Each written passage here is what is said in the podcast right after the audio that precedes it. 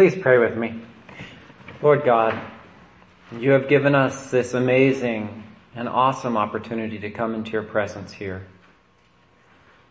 Lord God, we come before your presence humbly, knowing that we're not worthy, but that through the blood of your Son, our Savior Jesus Christ, we have been made clean and made worthy to come before you. Lord God, speak to us today. Speak to us, humble our hearts, Give us ears to hear what you are saying and hearts to receive them. Lord, give me your words, and may I be faithful in proclaiming them. May I be bold as called, Lord, and humble. Help us, Lord, to be bold and humble in our pursuit of you. And may we be filled with your word that we might be bearers of your truth and lights in our generation. We pray this in Jesus' holy name. Amen. Please be seated. morning. It is so splendid to see you all on this beautiful morning. Well, as many of you know, Tara and I, for our 20th anniversary, went on a long backpacking trip. Well, it was long for us, and it was her idea, before anyone says, like, how dare you drag your wife on a long backpacking trip? No, she came up with the idea. She loves to backpack. And so we decided to hike the shortest section of the Pacific Crest Trail. It's only 38 and a half miles, right? So uh, it's in between the Donner Summit, where uh, Interstate 80 crosses the Donner Summit, and Sierra City. Right, so we did that little stretch there. And both of us like to backpack, and so we did a little research about how to make this effective and easy and simple, because we didn't know the route very well. And so we found out that lots of people, when they do hike the Pacific Crest Trail, like the through hikers who are very serious about it, they try to get their packs down way below 30 pounds. Like 30 is the maximum they ever want to carry. And typically they're more in like the 20, some of them even like 15 pound range. And then, because of that, they try to hike 25 to 35 miles a day. Is that how you like to travel? No, I like maybe by horse 25 or 35 miles, but no, that's what they do. So we were not going to be going nearly that far, so we figured we didn't need to be nearly that stringent about how heavy our pack was. Nonetheless, we tried to pack wisely, but you know how things go. Right? I started packing about a week before I threw the essentials in my bag. I put my, the tent in, my sleeping bag, my pad, um, change of clothes, a jacket, and then throughout the following days, every time I'd walk by my pack, I'd think, well, maybe I'll throw an extra pair of socks in there. You know, and maybe a, a set of long johns because it might get cold. And maybe a raincoat because it might rain, you never know in the Sierras. And maybe this and maybe that and maybe a third way to light a fire in case of it, right? Because two is not enough. By the end, by the time I was loading my backpack in the car to drive to the trailhead, my pack was probably pushing 50 pounds. Right? Because of all those just in case things, those things I might need or that would make the trip more comfortable or nice for us.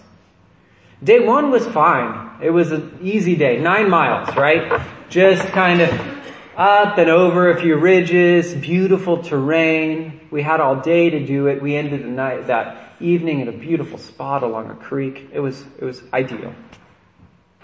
Get up, day two, put on the pack. How does the pack feel on day two? Horrible! It was like an anchor, right? It wanted to be attached to the ground. It did not want to be on my back. And that day it was 12 miles, right? 12 miles of hauling that thing along. But then there was a moment of bliss at the end of the day. That moment was when I took it off, right? took off the pack. Took it off. And then day three. Man, I, it wasn't even an anchor on day three. It was like a curse, that backpack. I wanted to leave that thing on the side of the trail so many times. Because it hurt everywhere. My feet hurt, my back hurt, my shoulders ached, my neck was tight. Right everywhere was just felt uncomfortable. I wanted to be done with that pack. And I started to not enjoy the trail so much on day three because I had this like low level and increasing pain that was just kind of everywhere. And so I couldn't really pay attention to all the beautiful things. It was even worse for Tara whose feet were covered in blisters at that point, right? So yeah, it was bad. And so I couldn't even complain to her. right? That was one of the worst things is I had to keep my mouth shut about my misery because I'm like, my shoulders hurt. And she's like, my feet are bleeding, right? So, but the weight of my pack, right? The weight, all that stuff I had thought would comfort me on the trail and make it a nice trip, it actually made it hard. It made it more difficult and less pleasant for the majority of the day. Carrying that stuff around made my life difficult. Now in our gospel passage for today, Mark recounts the story of a young man. And this guy uh, comes in, comes up to Jesus right as Jesus is leaving on a journey. Right as he's preparing to leave on a journey. So he runs up to Jesus and he kneels before him and he asks, good teacher, what must I do to inherit eternal life? This is the question everyone wants to be asked, right? We all would love it if our friend ran up to us and said, good friend, what must I do to inherit eternal life?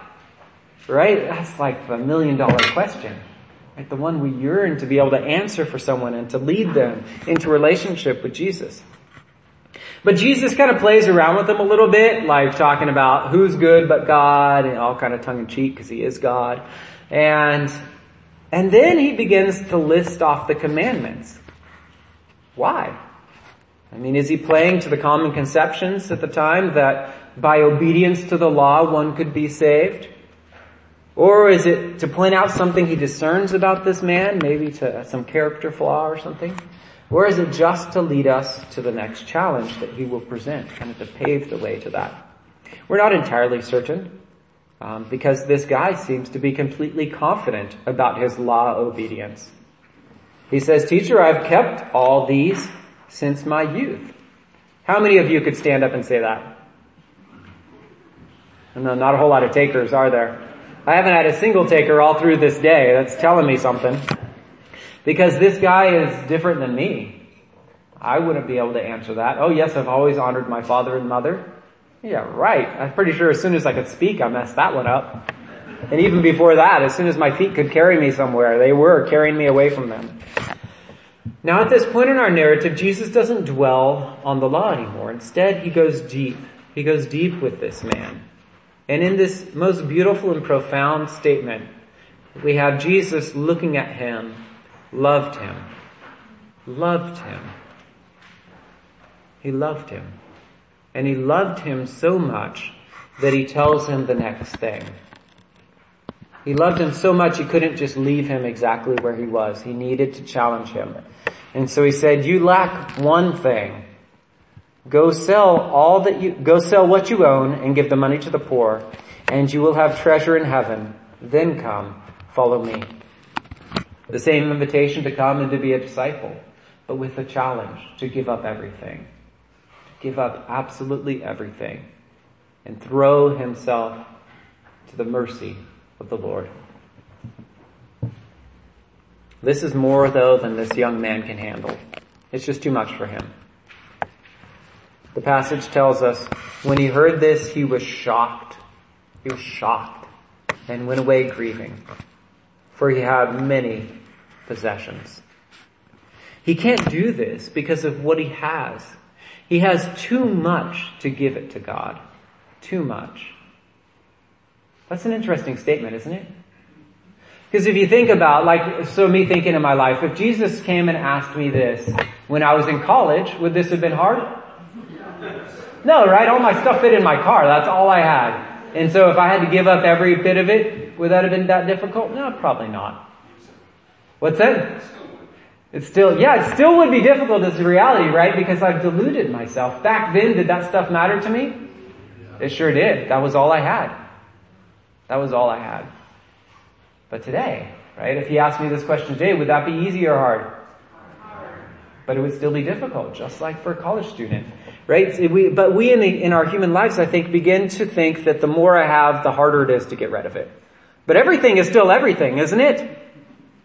All your possessions, even if they're a lot or a little, are all your possessions. That's all you have. That's your safety net. That's your, what you can trust in. That's what you have. This man was challenged, this man was challenged by Jesus to give it all up. To give it all up. And he was shocked. He was shocked that Jesus would ask that of him. But he was not the only one shocked that day. The disciples as well were thrown for a loop. They were gobsmacked that Jesus had said this. They're wondering why he's doing it. What is Jesus up to? I mean, here's this wealthy, virtuous young man. Did I mention he's wealthy? Right? Who desires to follow God and inherit eternal life. And he wants to be a disciple and he would be a great addition to the core of disciples, right? Because he would have a lot of influence. He probably knows influential people. He's probably, you know, like he'd be great sitting in the pew. People would want to come and meet him. Maybe he could start a young adult program. Right? This is the kind of guy you want. What is Jesus doing? Turning this guy away by asking something so hard of him. Couldn't he have set the bar low and then slowly raised it over time? But Jesus doesn't. He challenges him with something very difficult, something impossible. And this man does not go on the journey with Jesus.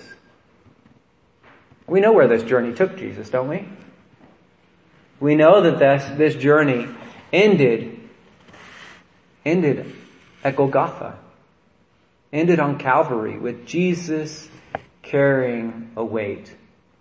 And he needed his shoulders to be cleared so that he could carry this weight. Couldn't be carrying a big pack too. Couldn't be hauling along all the world's possessions. No, Jesus needed room on his shoulders for that cross and for the weight of the sins of the world.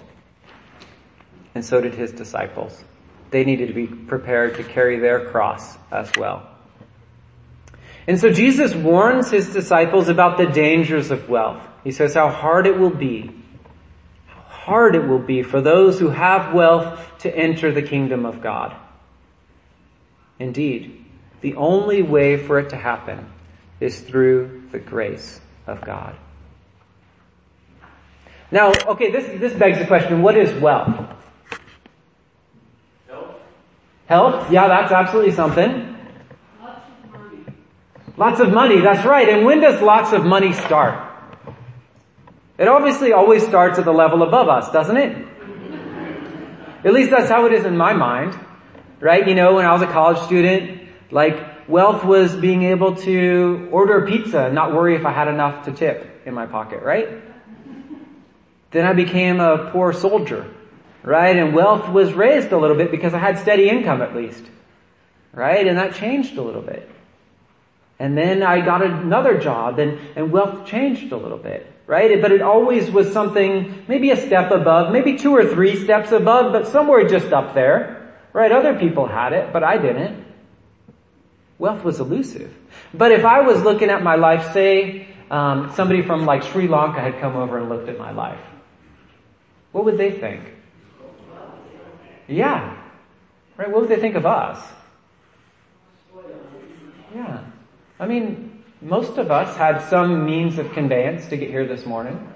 Most of us came from a house or an apartment or a place. And how many people shared that, that place? How many families live in your house? Right? You know, those are interesting questions to think about. Because in our Western view, in our isolated minds, we can always just compare ourselves to other people and say, well, I'm obviously not wealthy because that person is, or this other person is, or whatever it happens to be. But in an international or global perspective, sure, we fit in this group. And so Jesus' words should challenge us how hard it will be for those who have wealth to enter the kingdom of God. And then Jesus ratchets it up and he says, it's not only hard for mortals, it is impossible it is impossible. But not for God. For God, all things are possible. Now, hiking on that trail, I realized that the things I was carrying were making my life miserable. The things that I had brought to provide comfort and security for me were not making me comfortable at all. They were instead making, making the time not a joyful time. Although I had a great time on the hike, when I put that pack on, there was no joy in my heart. Right? There was remorse that I was carrying that weight. I hurt and I was going slow because of what was on my back. I couldn't go for the 25 to 35 miles like those people do who, who train and do this for months on end. And even if that was possible, with that weight, I didn't want to go that far. And so I wasn't ready for the journey. I wasn't equipped for it because of what I was trying to carry. See, the reality is that wealth is like that in our lives too, or can be. It can become a tremendous burden that we become controlled by what's in our pack, by what's on our shoulders, by what's in our 401k or what's in our retirement fund or what's in our garage. Right, one of the things I've got to watch growing up in Nevada County is the proliferation of storage sheds or storage areas. Self-storage units. Those didn't exist when I was a kid here. Not in the same number, there were a couple of them. Now they're all over the place. Why is that? Everybody has stuff and we're willing to pay to store our stuff somewhere else too. Right? It comes with weight upon us. A weight. A monthly bill it might be for a storage unit. Right? The weight is there. And if we're going to journey with Christ, the more we're trying to carry, the more it's going to get in the way of our following. The more it's going to weigh us down. And ultimately, as a disciple of Christ, what do we need to be prepared to carry? Cross. Cross. If you want to be my disciples, then take up your cross and follow me. And if you got a backpack full of junk already, it's awfully hard to carry a cross.